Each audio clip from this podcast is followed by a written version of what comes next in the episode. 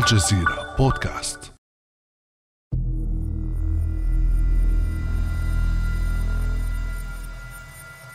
تطير نحو الهدف بسرعة تتجاوز سرعة الصوت بأكثر من خمس مرات. لها قدرة عالية على المناورة ولا تدركها أنظمة الرادار. إنها صواريخ كنزال الأسرع من الصوت التي استخدمتها روسيا في أوكرانيا للمرة الأولى في معركة حقيقية.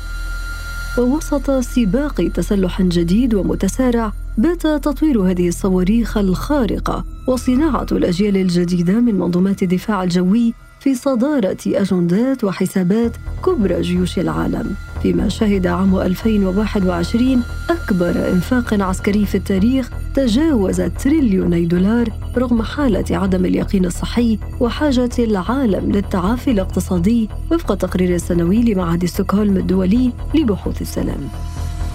فما هي أسباب ارتفاع الإنفاق على التسلح بهذه الأرقام القياسية وما تداعيات سباق التسلح الجديد على اقتصادات العالم؟ وكيف تبدو آفاق هذا الإنفاق في السنوات القادمة؟ بعد أمس من الجزيرة بودكاست أنا أمال العريسي.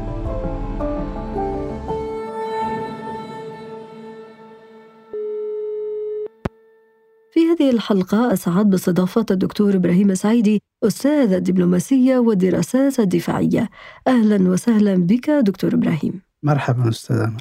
سباق التسلح دكتور إبراهيم مصطلح انتشر خلال الحرب الباردة بين المعسكر الغربي بزعامة الولايات المتحدة والشرقي بزعامة الاتحاد السوفيتي سابقا ومعناه المنافسة على شراء وتطوير وامتلاك المزيد من الأسلحة بهدف التفوق على الخصم.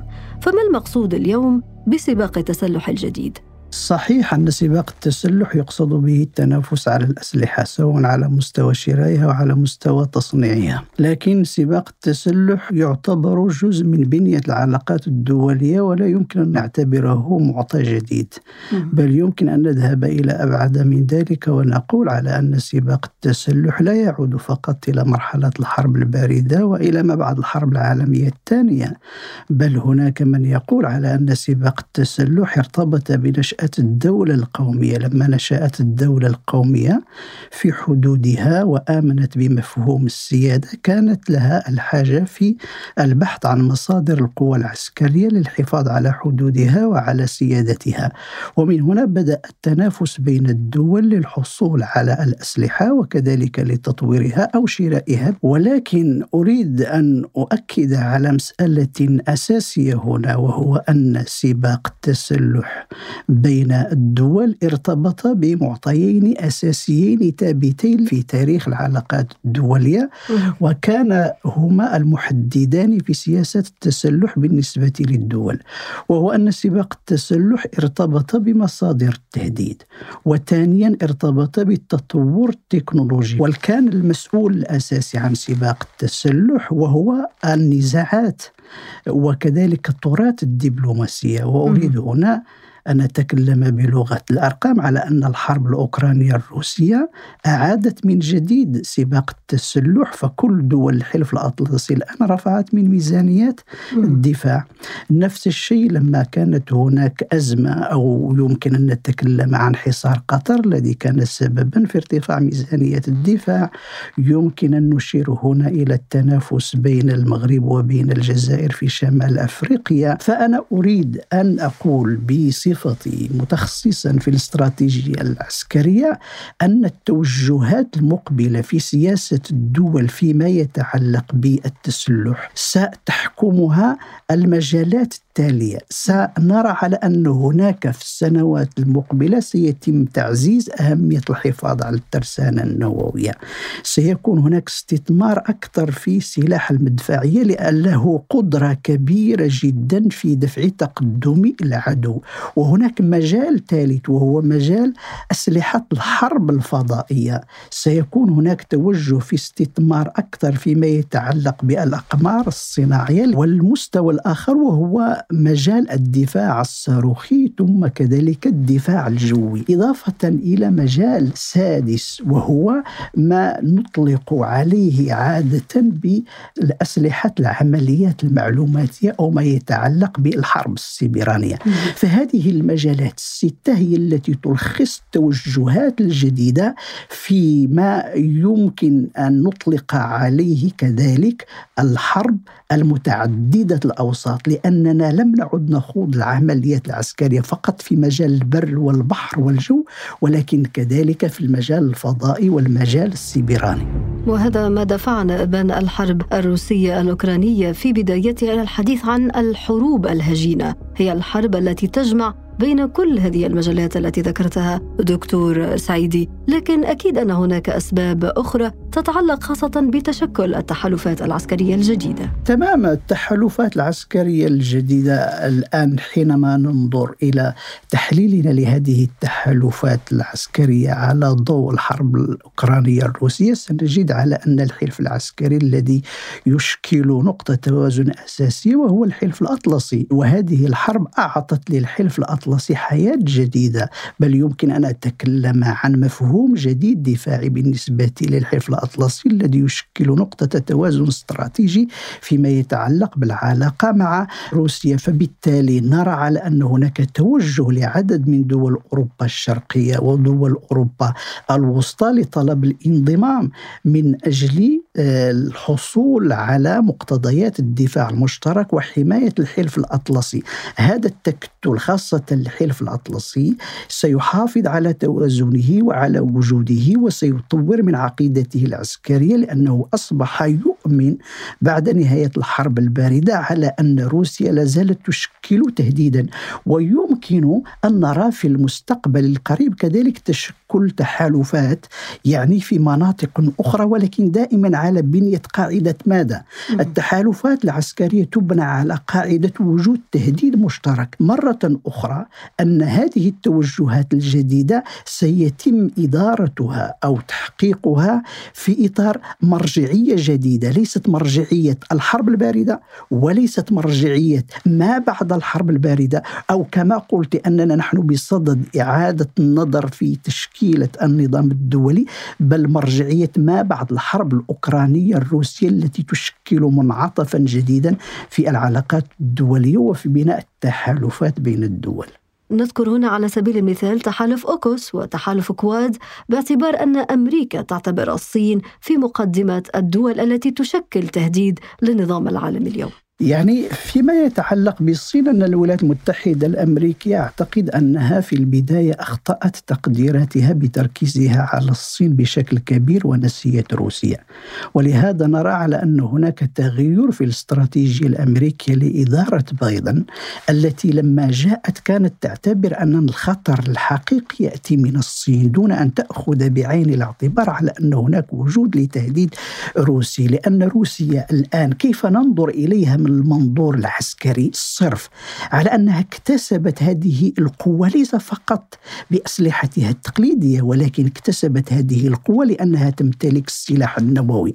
ولهذا قلنا على أن الرهان الجديد في المستقبل وهو تعزيز الحفاظ على تعزيز أهمية القدرات النووية للدول التي تمتلك سلاح نووي وبالتالي على أن هذا التوجه يمكن أن يعزز أطماع الدول التي عندها لها برامج نووية لأغراض سلمية بأن تقلبها لاستعمالات عسكرية وهذا هو التحدي الخطير في المستقبل ما حجم الإنفاق الدفاعي والعسكري العالمي اليوم دكتور سعيدي؟ حجم الإنفاق العالمي على التسلح سيسير في اتجاه الارتفاع بكل تأكيد إذا عدنا مثلا إلى التقرير الأخير الذي أصدره معهد سيبري فهو يسير في هذا الاتجاه على أن حجم الإنفاق العالمي تجاوز 2 تريليون دولار.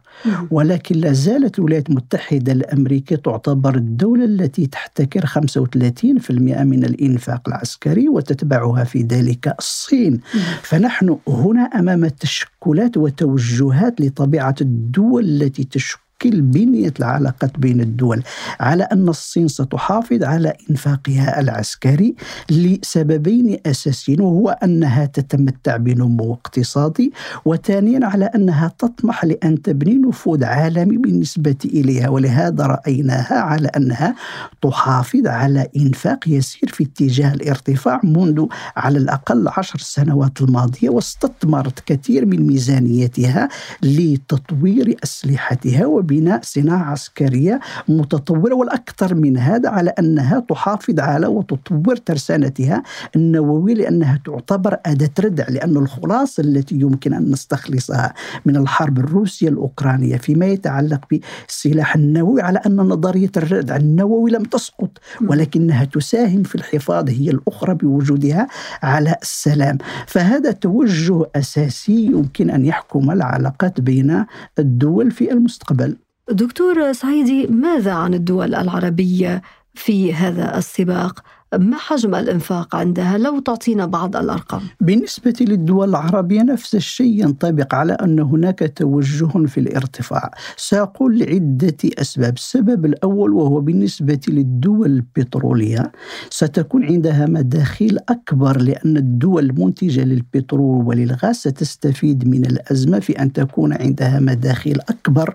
وجزء من هذه المداخيل سيذهب لتطوير قدراتها العسكرية خاصة في المجالات الستة التي ذكرناها لأنها من مصلحة هذه الدول أن تستثمر في أسلحة ترتبط بالحروب الحديثة. ولقد لاحظنا هذا التوجه في نوعية الإنفاق بالنسبة لعدد من الدول العربية أنه ذهب لأنظمة القيادة والسيطرة والحرب وفي مجال المتعلق بالتكنولوجيا الفضائية والحرب السيبرانية وكذلك لتطوير الدفاعات الجوية والحصول على الطائرات المسيرة. فسيكون توجه توجه خاصة بالنسبة للدول البترولية أن يكون جزء من عائداتها لأن هناك دائما جدل ارتفاع يعني البرميل وأسعار الغاز يعود ويكون له انعكاس على ارتفاع ميزانيات الدفاع.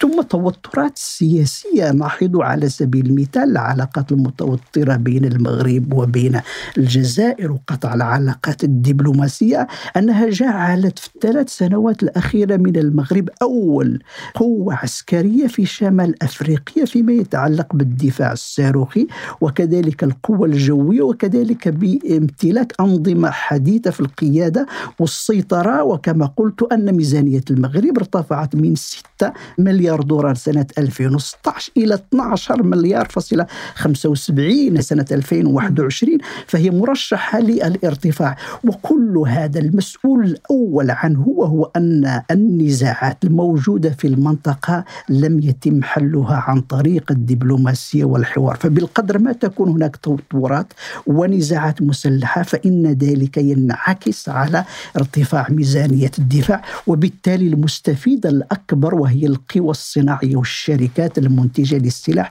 لأن من مصلحتها أن تكون هناك توترات ونزاعات حتى تجد أسواقا لتصريف ما تنتجه من سلاح أو ما نطلق عليه بأن الأنبياء الحرب الحقيقيون وهم الشركات الشركات المنتجة للسلاح أسباب كثيرة ومختلفة لتزايد الإنفاق العسكري في العالم دكتور سعيدي لكن لا شك أن لهذا الإنفاق تبعات اقتصادية. البعض يعتبره إنفاقا يضر بالنمو والتنمية. في المقابل يرى آخرون أن ميزانيات الدفاع الأكبر لها فوائد اقتصادية كبيرة. دعنا نفصل التداعيات الاقتصادية لزيادة الإنفاق العسكري والدفاعي فيما تتمثل.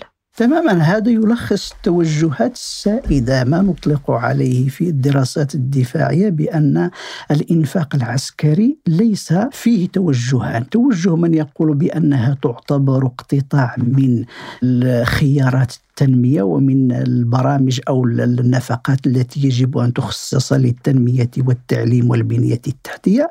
وهناك رأي على العكس من ذلك على أن النفقات العسكرية هي السبب التي تولد الطلب وهي المحرك للنمو الاقتصادي لأنه لا يمكن أن نتكلم عن نمو اقتصادي إذا لم يكن هناك أمن. فبالتالي الإنفاق على الأمن وعلى السلاح يجلب الاستقرار ويحافظ على السيادة الوطنية وبالتالي وبالتالي يوفر فرص أكبر للاستثمار الاقتصادي.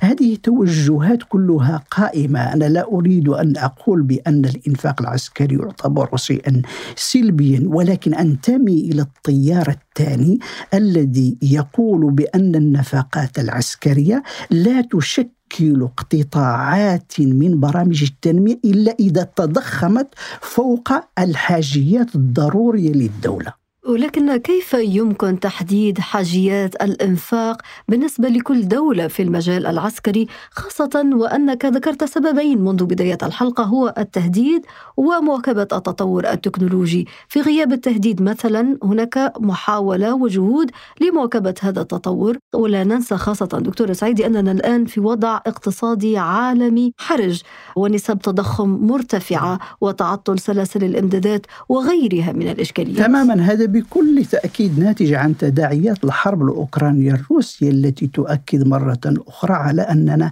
نحن لم ندخل ما أصبح البعض يطلق عليه بمنطق العولمة وإنما لازلنا في المنطق الحقيقي للعولمة والارتباطات الشديدة والقوية بين مختلف اقتصاديات العالم. الأزمة الحالية أثرت على جميع الدول والأسعار مرتفعة في جميع البلدان ولكن في مقابل ذلك رغم ارتفاع الأسعار فإن الدول التي تواجه تهديدات وليست مستقرة وعندها تعيش في بيئة إقليمية معقدة فإنها تحافظ على مستويات مرتفعة من الإنفاق العسكري ويكون ذلك على حساب أولويات التنمية وعلى حساب الأمور الأساسية فيما يتعلق بالتعليم والصحة وغير ذلك من هذه الأمور فبالتالي أن عملية الإنفاق العسكري تؤكد ما قلناه على أنها ترتبط ارتباطا شديدا أنها ترتفع وتنقص أو تزيد وتضيق حسب مصادر التهديد. وهنا يمكن القول دكتور سعيدي أيضا إن الاقتصاد القوي هو ضروري لدفاع قوي. هناك مقولة قديمة في الثقافة العسكرية على أن الجيوش لا يمكن أن تزحف على بطون فارغة.